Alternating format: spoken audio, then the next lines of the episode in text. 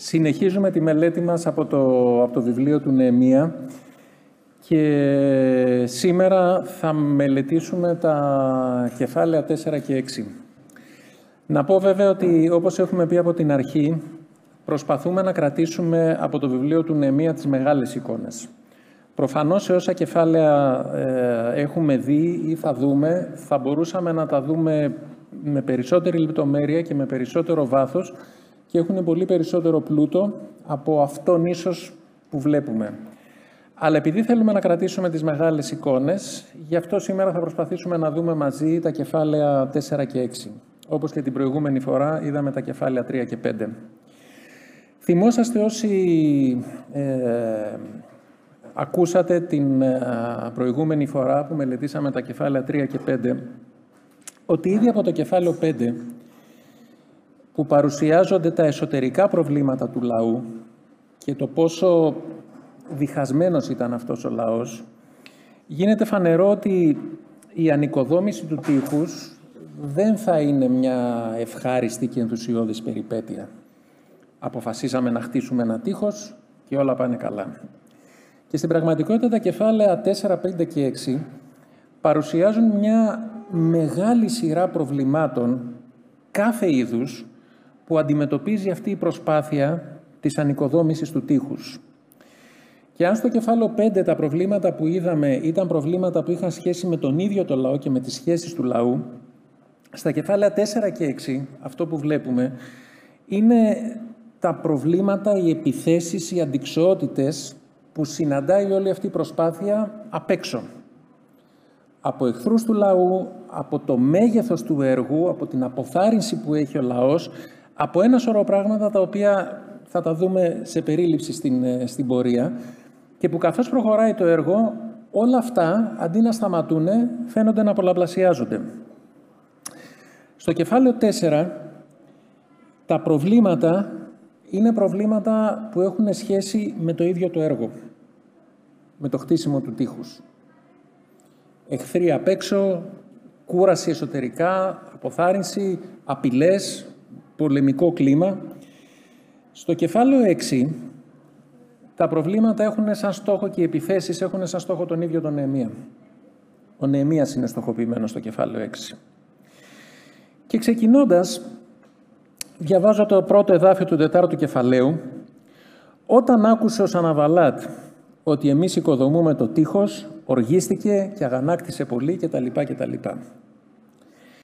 Και είναι η εμφάνιση εδώ ξανά ενός από τους τρεις κακούς που έχουμε δει στην ιστορία, που ο Νεεμίας με ένα πολύ έξυπνο σκηνοθετικό τρόπο, καθώς ξεκινάει η ιστορία, ήδη από το δεύτερο κεφάλαιο, έχει στρέψει λίγο την κάμερά του και μας λέει στο δεύτερο εδάφιο, στο δεύτερο κεφάλαιο, στο εδάφιο 19, «Αλλά όταν άκουσαν ο Σαναβαλά το Ορονίτης και ο Τοβίας ο Δούλος, ο Αμονίτης και ο Γισέμ ο Άραβας, μας περιγέλασαν και μας περιφρόνησαν λέγοντας «Τι είναι αυτό που πάτε να κάνετε, θα επαναστατήσετε εναντίον του βασιλιά».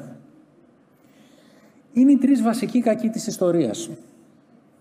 Και επειδή θα τους δούμε πολύ στα, κεφάλαιο, στα κεφάλαια 4 και 6, θα ήθελα λίγο να καταλάβουμε λίγο καλύτερα αυτοί οι τρεις άνθρωποι τι είναι.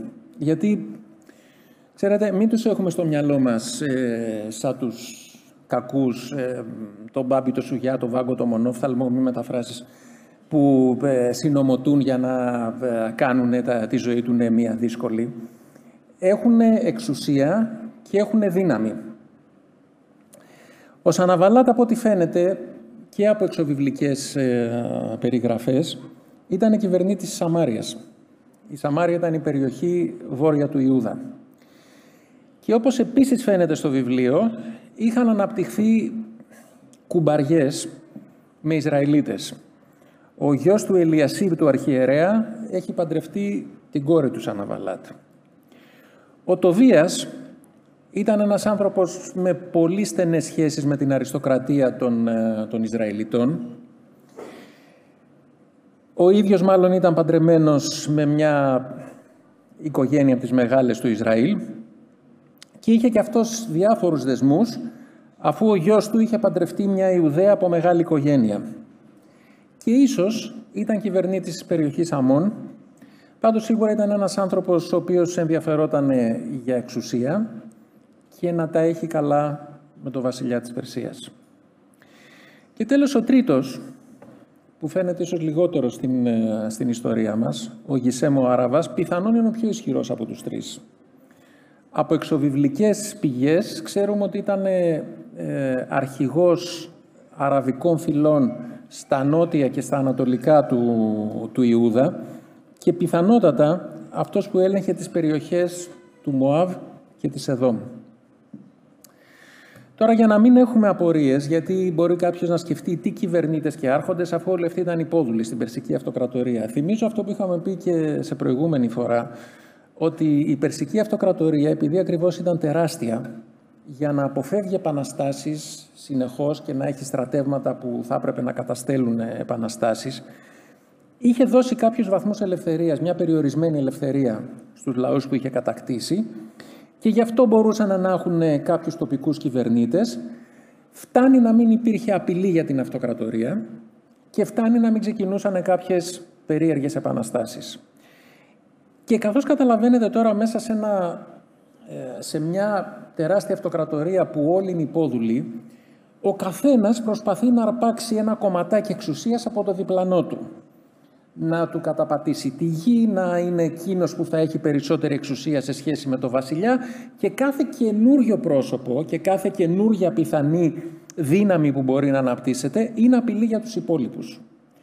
Και γι' αυτό αυτοί οι τρεις, ο Σαναβαλάτο, το Βίας και ο Κισέμ, με κάθε τρόπο προσπαθούν να ακυρώσουν και να καταστρέψουν αυτό το έργο το οποίο ξεκινάει. Ας έρθουμε στο κεφάλαιο 4.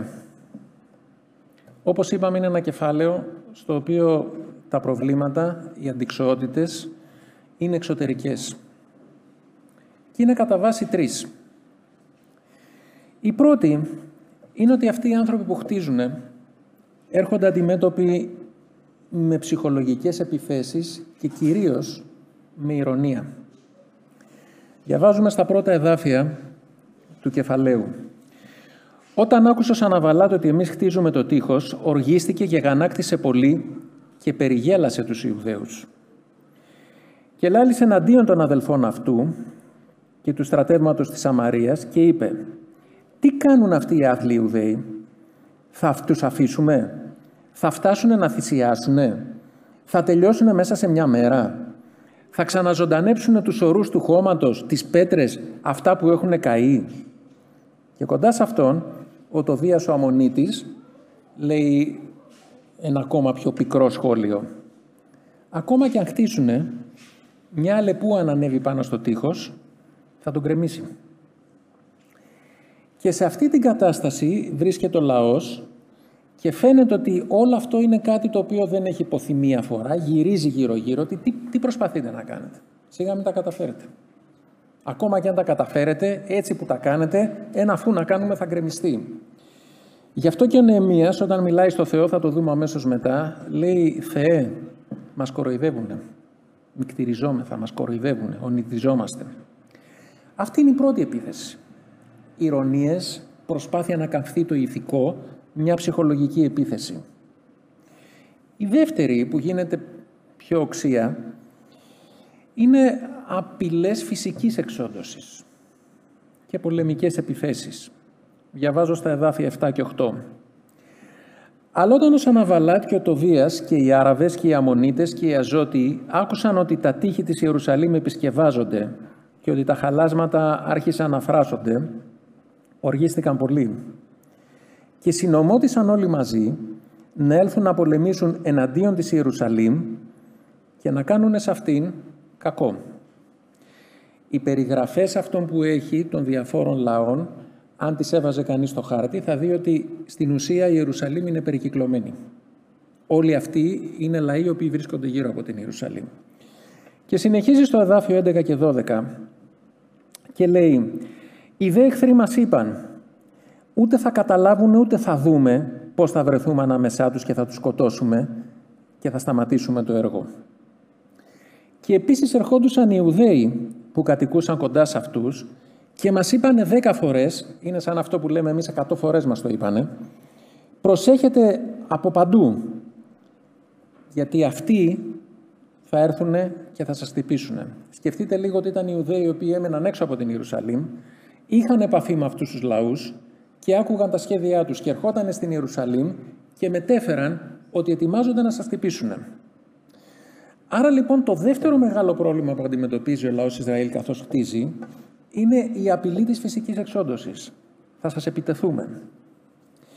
Και το τρίτο, μέσα σε όλα αυτά στα οποία βρίσκονται οι Ισραηλίτες, είναι πιο εσωτερικό και είναι ο φόβος, η αποθάρρυνση, η κούραση. Διαβάζω στο εδάφιο 10. Και είπε ο Ιούδας, η δύναμη των εργατών ατόνισε και το χώμα είναι πολύ και εμείς δεν μπορούμε να οικοδομούμε το τείχος. Και αν σκεφτείτε και αυτό που είπαμε πριν από το εδάφιο 12, ότι ερχόντουσαν συνέχεια και τους έλεγαν θα σας επιτεθούν, θα σας την πέσουν. Και είναι άνθρωποι οι οποίοι ξεκίνησαν, αρχίζουν να χτίζουν, το έργο έχει πάρα πολλές δυσκολίες, περισσότερες από όσες είχαν φανταστεί, κουράζονται και ξαφνικά βρίσκονται όχι μόνο να χτίζουν, αλλά να πρέπει και να αμυνθούν από ένα σωρό επιθέσεις γύρω τους. Και γι' αυτό το ηθικό τους πέφτει διαρκώς και απογοητεύονται και αποθαρρύνονται.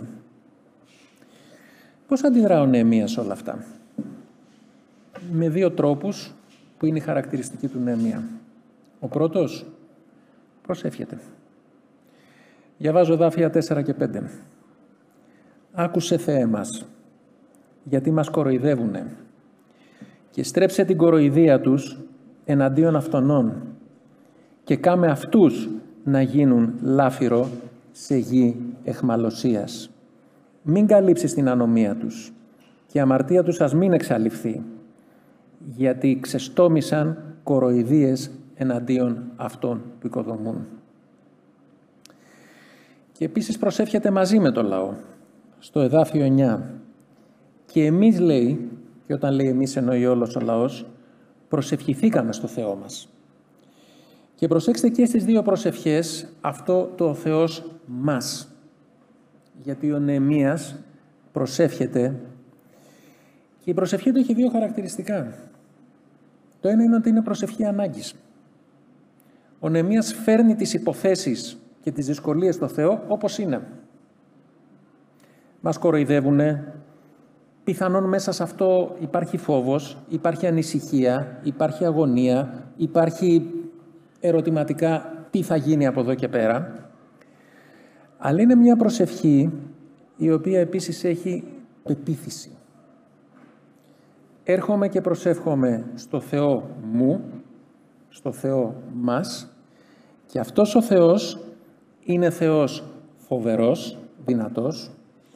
Είναι ο Θεός που ακούει και βλέπει. Θυμάστε την πρώτη προσευχή του Νεμία στο πρώτο κεφάλαιο. Κλείνε το αυτί σου, στρέψε το βλέμμα σου σε μας. Θέλω να σου μιλήσω. Είναι ο Θεός της Διαθήκης και των υποσχέσεων. Και είναι ο Θεός ο οποίος θα ενεργήσει. Και σε αυτό το Θεό ο Νεμίας έρχεται και προσεύχεται. Και ταυτόχρονα, ως κλασικός Νεεμίας, δεν μένει άπραγος, κινείται, οργανώνει, εμψυχώνει, κατευθύνει, υλοποιεί σχέδια. Δεν θα διαβάσω το κεφάλαιο, απλώς σας λέω πολύ περιληπτικά. Στο εδάφιο 9, όταν αρχίζουν και μαζεύονται απειλές. Στήσαμε φρουρές απέναντί τους. Στα εδάφια 13 και 14. Το έργο σταματάει και ο λαός οργανώνεται για μάχη. Και ο Νεεμίας εμψυχώνει το λαό. Πολεμήστε για τους γιους σας, τις κόρες σας, τις γυναίκες σας, τα σπίτια σας. Στα εδάφια 15 έως 20. Το έργο ξαναρχίζει και ο λαός μοιράζεται στα δύο. Άλλοι χτίζουν, άλλοι είναι έτοιμοι να πολεμήσουν. Και αυτοί που χτίζουν έχουν το μαχαίρι στη θήκη, έτοιμο να το βγάλουν. Και ο Νεεμίας ο ίδιος είναι σε διαρκή ετοιμότητα και παρακολουθεί, ο σαλπικτής λέει θα είναι δίπλα μου. Και μόλις σαλπίσει, από όπου και αν είστε θα έρθετε, εκεί που σαλπίζουμε. Και ο Νεεμίας επίσης, εδάφιο 23, είναι μαζί και μέσα στο λαό.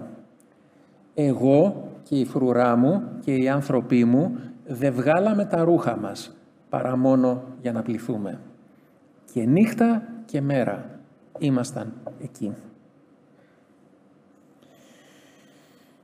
Κεφάλαιο 6. Και πάλι ξεκινάει με τους κακούς πρωταγωνιστές.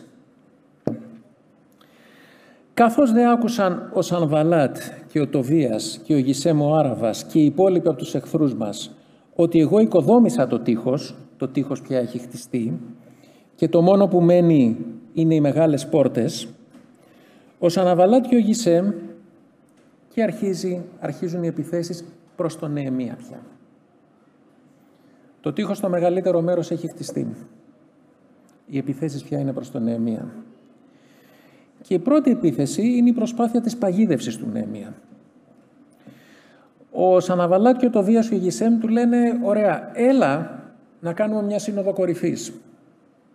Να συναντηθούμε κάπου στη μέση και να μιλήσουμε. Να κουβεντιάσουμε. Έλα να τα βρούμε με κάποιο τρόπο». Τέσσερις φορές.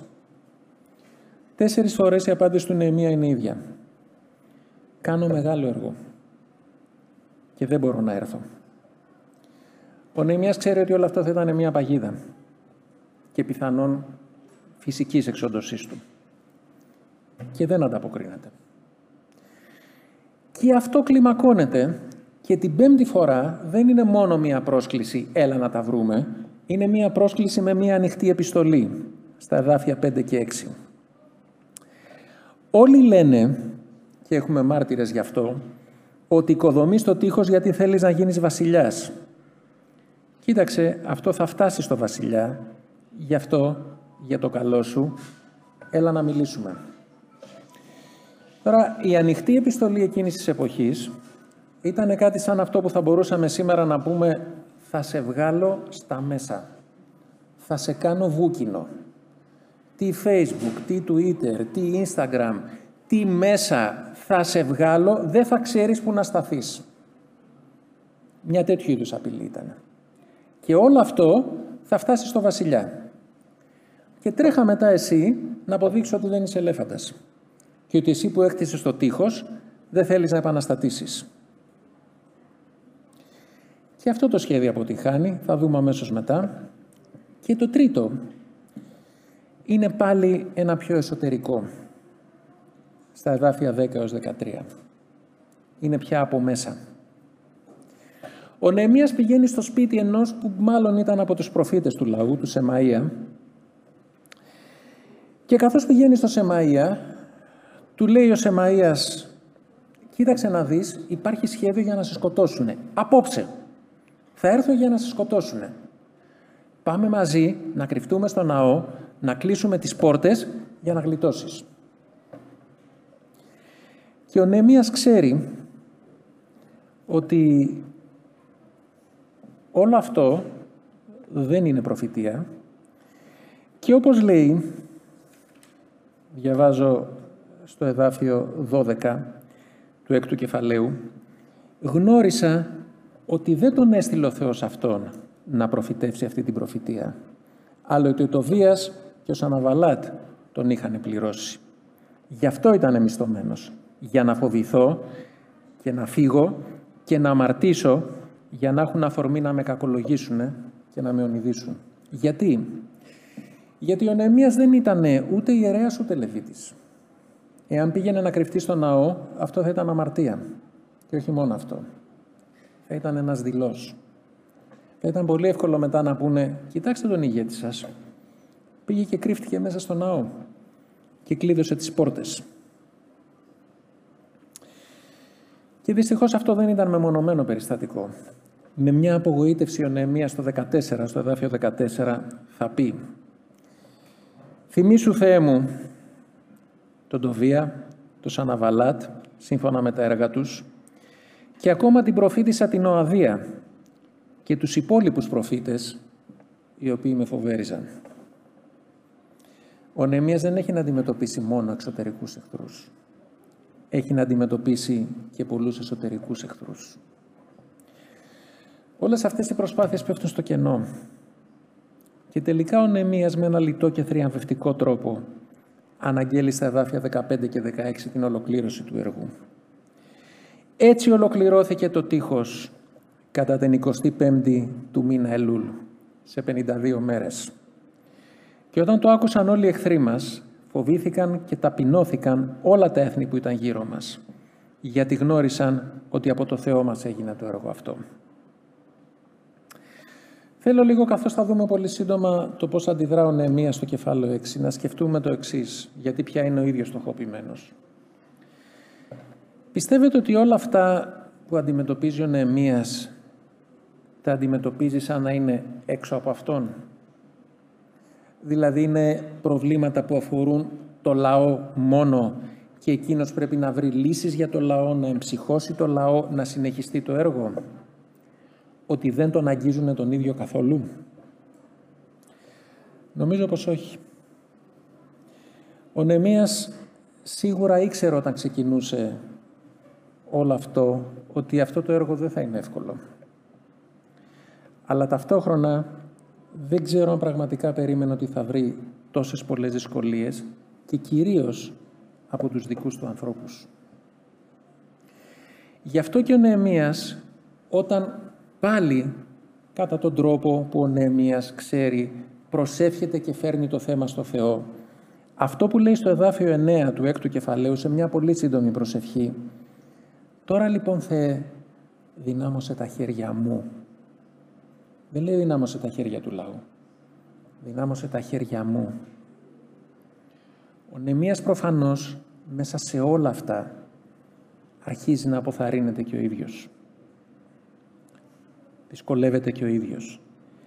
Και ξαναγυρίζει εκεί που πρέπει να γυρίσει. Σε αυτό που μπορεί να προσευχηθεί για να τον ενισχύσει ακόμα και μέσα σε ένα λαό ο οποίος τελικά είναι πολύ πιο διαβρωμένος από όσο φανταζόταν. Και ο Νεμίας επίσης εκτός από το ότι προσεύχεται μένει προσιλωμένος στο στόχο του και στο σκοπό του, ό,τι και να γίνεται. Η απάντηση που δίνει στο πρώτο, ε, στη, στην πρώτη επίθεση που του κάνουν ως αναβαλάτια, τον καλούνε «έλα να τα βρούμε», είναι μια απάντηση που αποτυπώνει συνολικά τον τρόπο με τον οποίο ο Νεμίας θα αντιμετωπίσει τα θέματα. Έχω μεγάλο έργο να κάνω. Τελεία. Έχω μεγάλο έργο να κάνω. Και από την αρχή μέχρι το τέλος, ο Νεμίας μένει σε αυτή την πεποίθηση ενός μεγάλου έργου που τον έχει καλέσει ένας μεγάλος Θεός να κάνει. Και αυτό περικλείει τα πάντα. Και ο Νεμίας επίσης έχει διαμορφώσει ένα χαρακτήρα. Και αυτός ο χαρακτήρας δεν διαμορφώνεται σε μια στιγμή. Είναι ένας χαρακτήρας που έχει διαμορφωθεί από τη σχέση του με το Θεό. Όταν του, λένε, όταν του λέει ο Σεμαΐας πάμε να κρυφτούμε για να γλιτώσεις, ο Νεμίας εκείνο που του λέει, λέει είμαι τέτοιος άνθρωπος εγώ να πάω να κρυφτώ για να σώσω τη ζωή μου και ξέρει ότι πιθανότατα απειλείται η ζωή του. Άλλο αν εκείνο που του λέγει ο Σεμαΐας δεν ήταν αληθινό. Είμαι τέτοιος άνθρωπος εγώ για να πάω να κρυφτώ για να σώσω τη ζωή μου.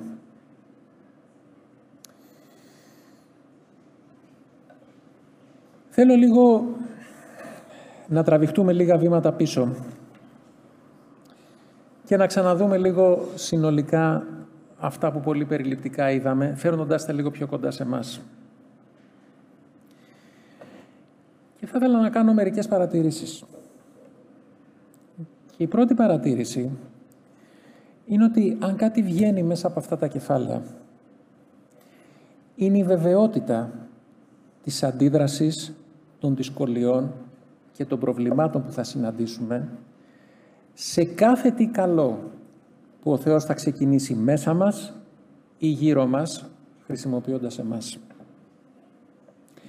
Αν κάτι είναι βέβαιο καθώς διαβάζει κανείς τα κεφάλαια 4-6, είναι ότι δεν υπάρχει περίπτωση ένα έργο το οποίο ξεκινάει ο Θεός, ξαναλέω, μέσα μας, γύρω μας, χρησιμοποιώντας εμάς, να μην συναντήσει δυσκολίες και προβλήματα και επιθέσεις και αντιδράσεις από το πιο μικρό έως το πιο μεγάλο. Θέλετε να σκεφτείτε τη δυσκολία να ανοίξω το στόμα μου, να μιλήσω για το Θεό στο διπλανό μου; Θέλετε να σκεφτούμε τη δυσκολία πολλές φορές και το, το, το, το, το πόσες, επιτρέψτε μου να πω, επιθέσεις συναντούμε στη σκέψη της μελέτης του Λόγου του Θεού με επιμέλεια και της προσευχής. Σκεφτείτε λίγο την καθημερινότητά σας. Πόσες φορές αυτό που κατά βάθος, θέλετε να το κάνετε, τελειώνει η μέρα χωρίς να το έχετε κάνει. Χωρίς να έχετε καταφέρει να ανοίξετε τη γραφή, χωρίς να έχετε προσευχηθεί και κλείνει μία μέρα μετά την άλλη, χωρίς αυτό που λέω θέλω να το κάνω, να το έχω κάνει τελικά.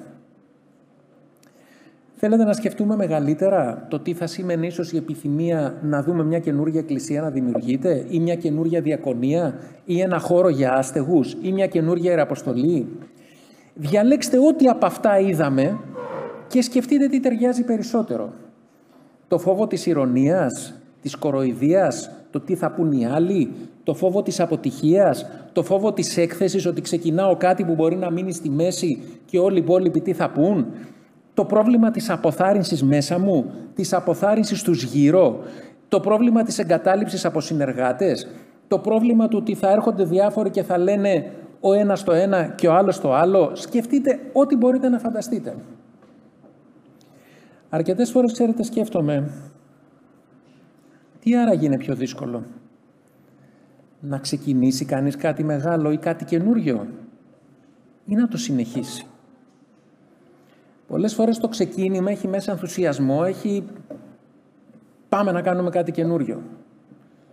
Και καθώς το ξεκινάς, αρχίζεις και βλέπεις τις δυσκολίες, τα προβλήματα, αρχίζεις και βλέπεις αυτούς που ήταν μαζί σου ότι δεν είναι και τόσο μαζί σου, αρχίζεις και βλέπεις ανθρώπους που τους εμπιστευόσουν ότι τι έγινε τώρα εδώ; Αρχίζεις και έχεις επιθέσεις που δεν τις φανταζόσουν και,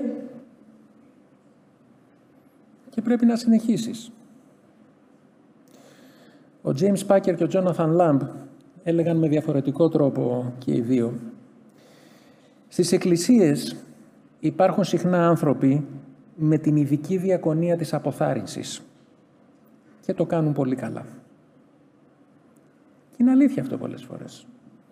Είτε για καλούς λόγους, ότι πράγματι εγώ είμαι κουρασμένος, είτε για λόγους, χαίρεται, μιας συνολικής μαυρίλας. Σε μωρέ, δεν γίνεται τίποτα. Τι το παλεύεις; Κοίταξε τα προηγούμενα χρόνια για να καταλάβεις ότι τίποτα δεν αλλάζει. Τίποτα δεν θα γίνει.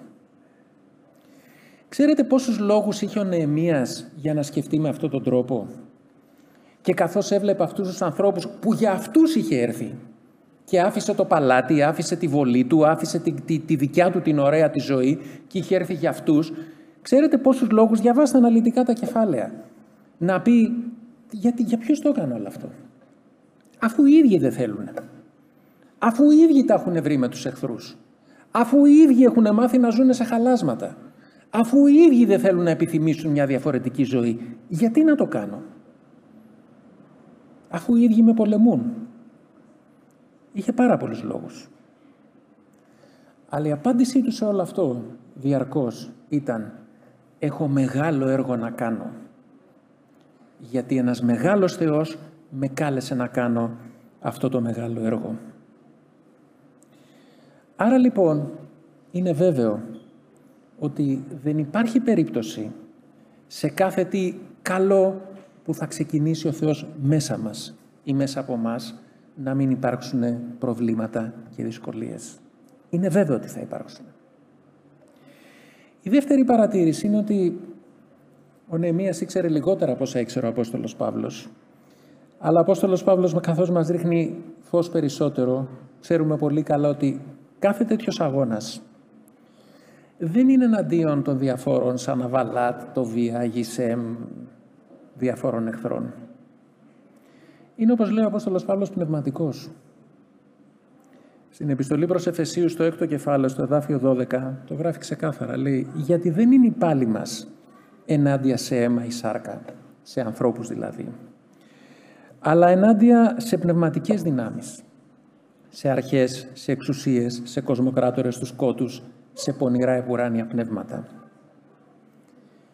Και γι' αυτό, συνεχίζει παρακάτω, η πανοπλία της μάχης είναι πνευματική. Ναι, μπορούμε πάρα πολύ καλά να οργανωθούμε, να ξαναβάλουμε σχέδια, να τα κάνουμε καλύτερα, να φτιάξουμε φρουρές, να οπλιστούμε, να αλλάξουμε τον προγραμματισμό μας. Όλα αυτά ο Νεεμίας τα έκανε. Αλλά επειδή ακριβώς, ακόμα και αν δεν ήξερε τις λεπτομέρειες, ήξερε ότι η μάχη είναι μια πνευματική μάχη. Γι' αυτό το πρώτο που έκανε πάντοτε είναι να ξαναγυρίζει την υπόθεση στο Θεό. Και αυτή είναι η τρίτη παρατήρηση. Σε κάθε τέτοια πορεία και σε κάθε τέτοια μάχη με τις δυσκολίες, η μεγάλη απάντηση είναι πάντοτε ότι ξαναγυρίζω στο Θεό του ουρανού, στο Θεό της Διαθήκης, στο Θεό των υποσχέσεων. Ναι, ο Νεεμίας είναι ένας απαράμιλος ηγέτης, ένας άνθρωπος δράσης, ένας άνθρωπος, παρένθεση, Ξέρετε, ο Νεεμίας διδάσκεται σε σεμινάρια ηγεσίας από μη χριστιανικούς οργανισμούς. Είναι ένα εκπληκτικό παράδειγμα ηγεσίας. Αλλά ο Νεεμίας πριν απ' όλα και πάνω απ' όλα ξέρει ότι κάθε τι ξεκινάει, στηρίζεται, οδηγείται και θα έρθει από το Θεό. Σας γυρίζω λίγο στο κεφάλαιο 4 για να δούμε ένα χαρακτηριστικό παράδειγμα. Διαβάζω το, το εδάφιο 9 του 4. Και εμείς προσευχηθήκαμε στο Θεό μας και περιμέναμε. Και εμείς προσευχηθήκαμε στο Θεό μας και στήσαμε φρουρές ημέρα και νύχτα. Εδάφιο 14. Μιλάει στο λαό. Μη φοβάστε από αυτούς. Θυμηθείτε τον Κύριο, το Μέγα και Φοβερό και καθίστε ήσυχοι. Και πολεμήστε υπέρ των αδελφών σας, των παιδιών σας, των γυναικών σας, των σπιτιών σας. Εδάφιο 20. Όταν λοιπόν ακούσετε τη φωνή της άλπιγκας, τρέξτε προς εμάς. Ο Θεός μας θα πολεμήσει περί μόνο. Ερώτηση. Ποιος θα πολεμήσει τελικά; Οι Ισραηλίτες ή ο Θεός. Για τον Εμία, ξέρετε, δεν υπάρχει διαφορά.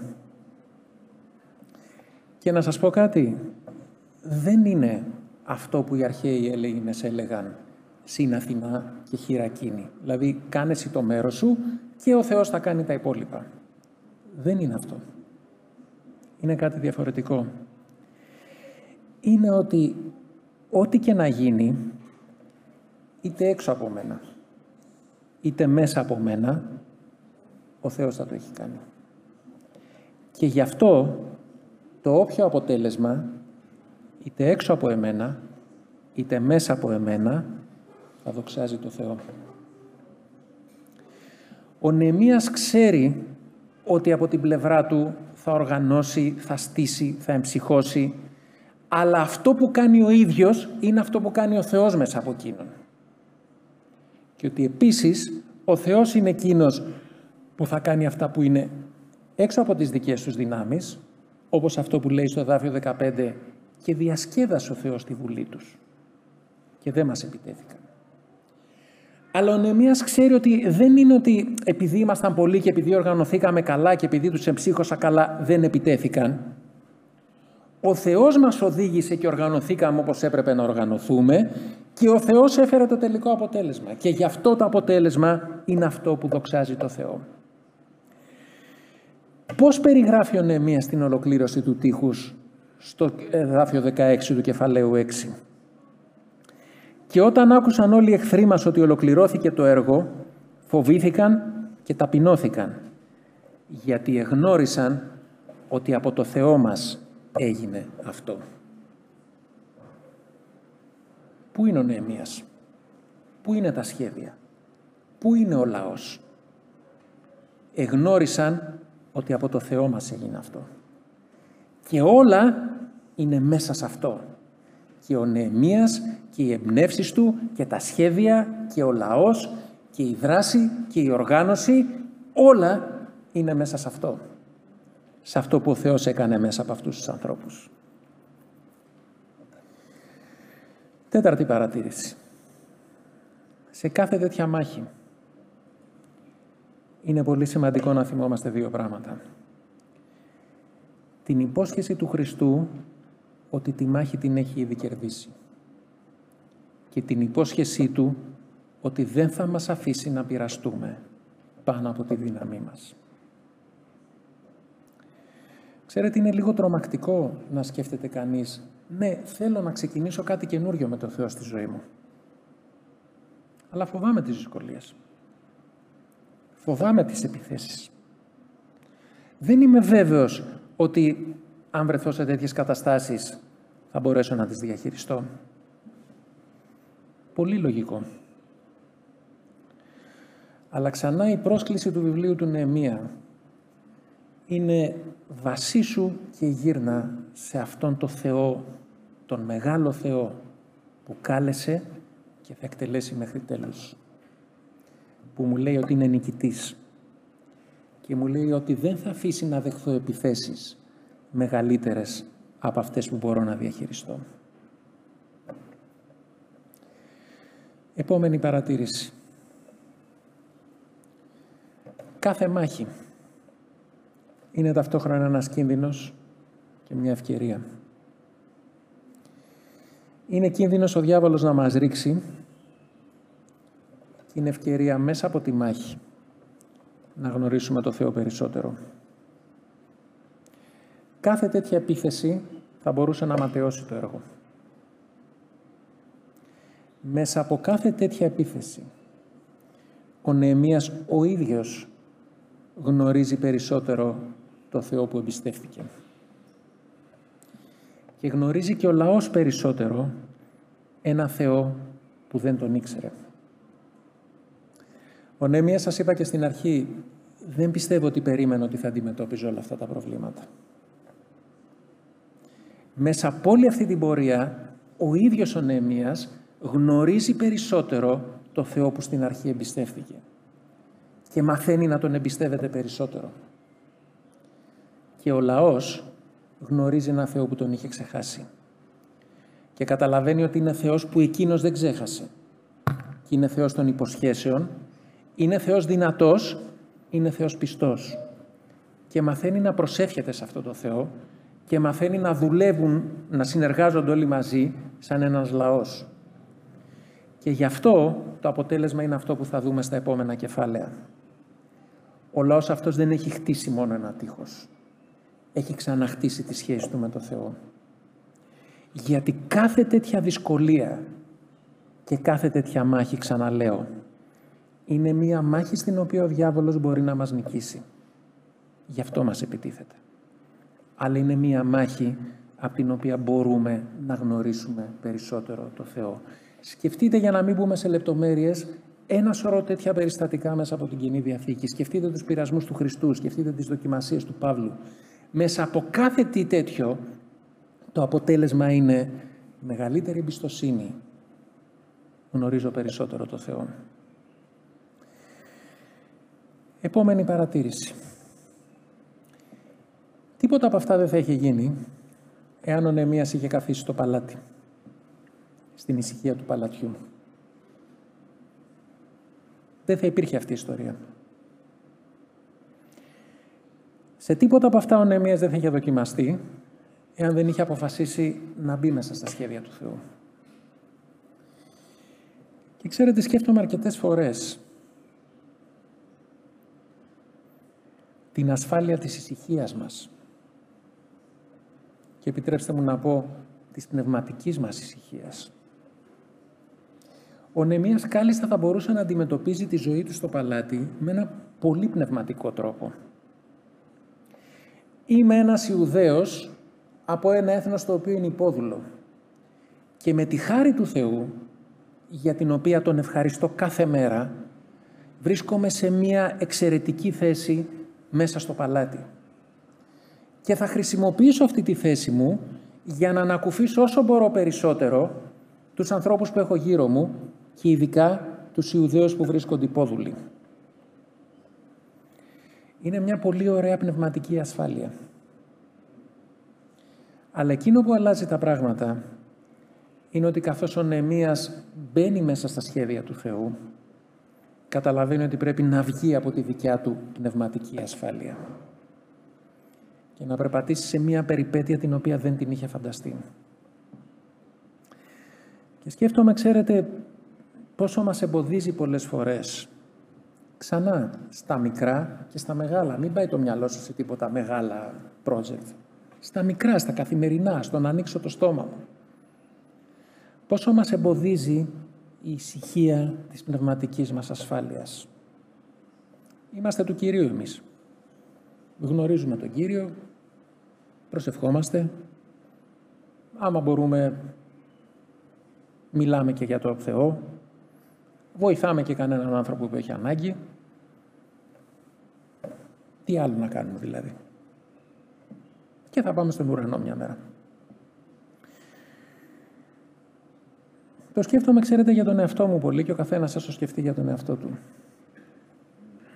Αρκετές φορές σκέφτομαι ποια σχέδια πέρασαν δίπλα μου, στα οποία ο Θεός θα ήθελε να με καλέσει να μπω και τα άφησα απλώς να περάσουν δίπλα μου.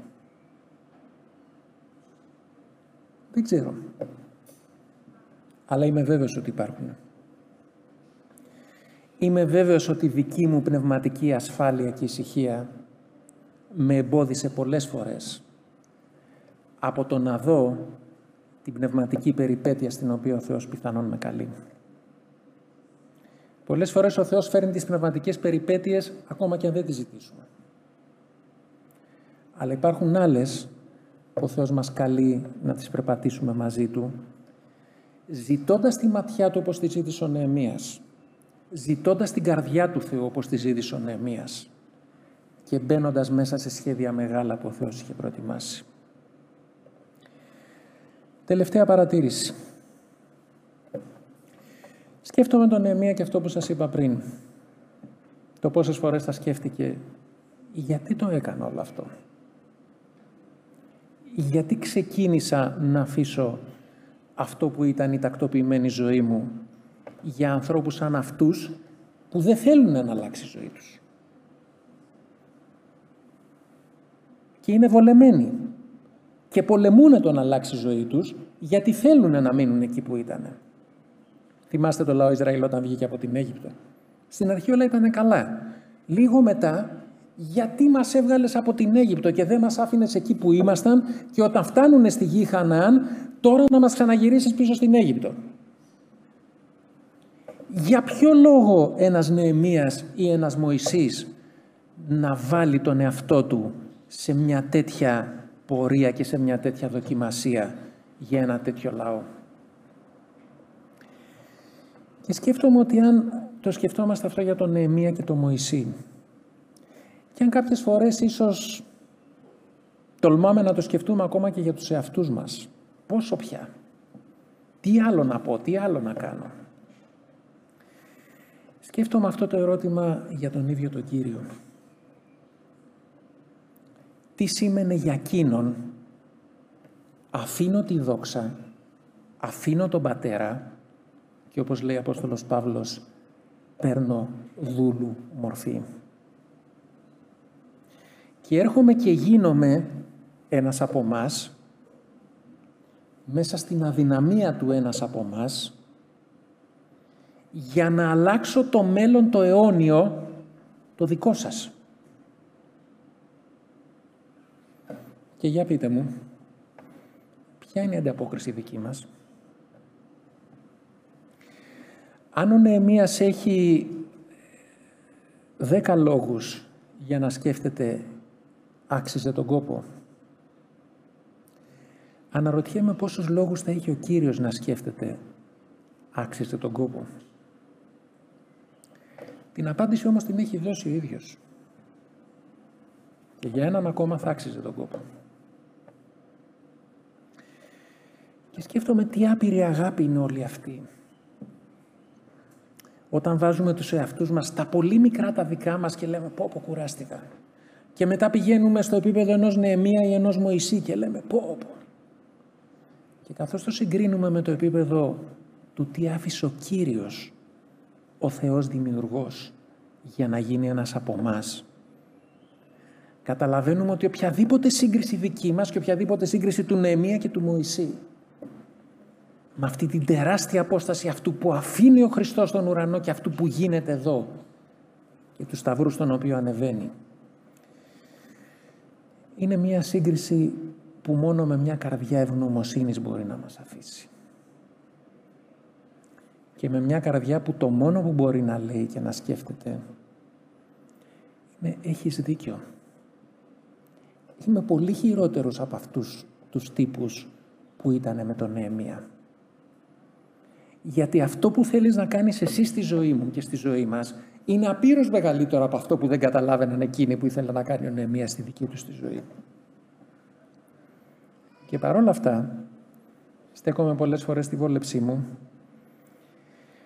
στη βολική αποθάρρυνσή μου, στις έξυπνες δικαιολογίες μου, στο φόβο των επιθέσεων, στη ζώνη της ασφαλείας μου, χωρίς να σε αφήνω να με τραβήξεις περισσότερο κοντά σου και να σε γνωρίσω περισσότερο. Και αν κάτι θέλω να πω κλείνοντας αυτή την ιστορία, δεν είναι για τον Νεεμία. Είναι για μένα και για τον καθένα από μας.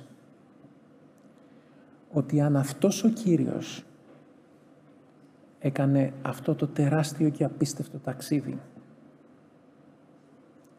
από τον ουρανό και τη δόξα στην ατίμωση του Σταυρού. Και αν αυτό το έργο το έκανε ακόμα και για έναν μόνο από μας, σίγουρα όλο αυτό αξίζει πολύ περισσότερο από το πώς έχω ασχοληθεί και το χώρο που του έχω δώσει μέσα στη ζωή μου.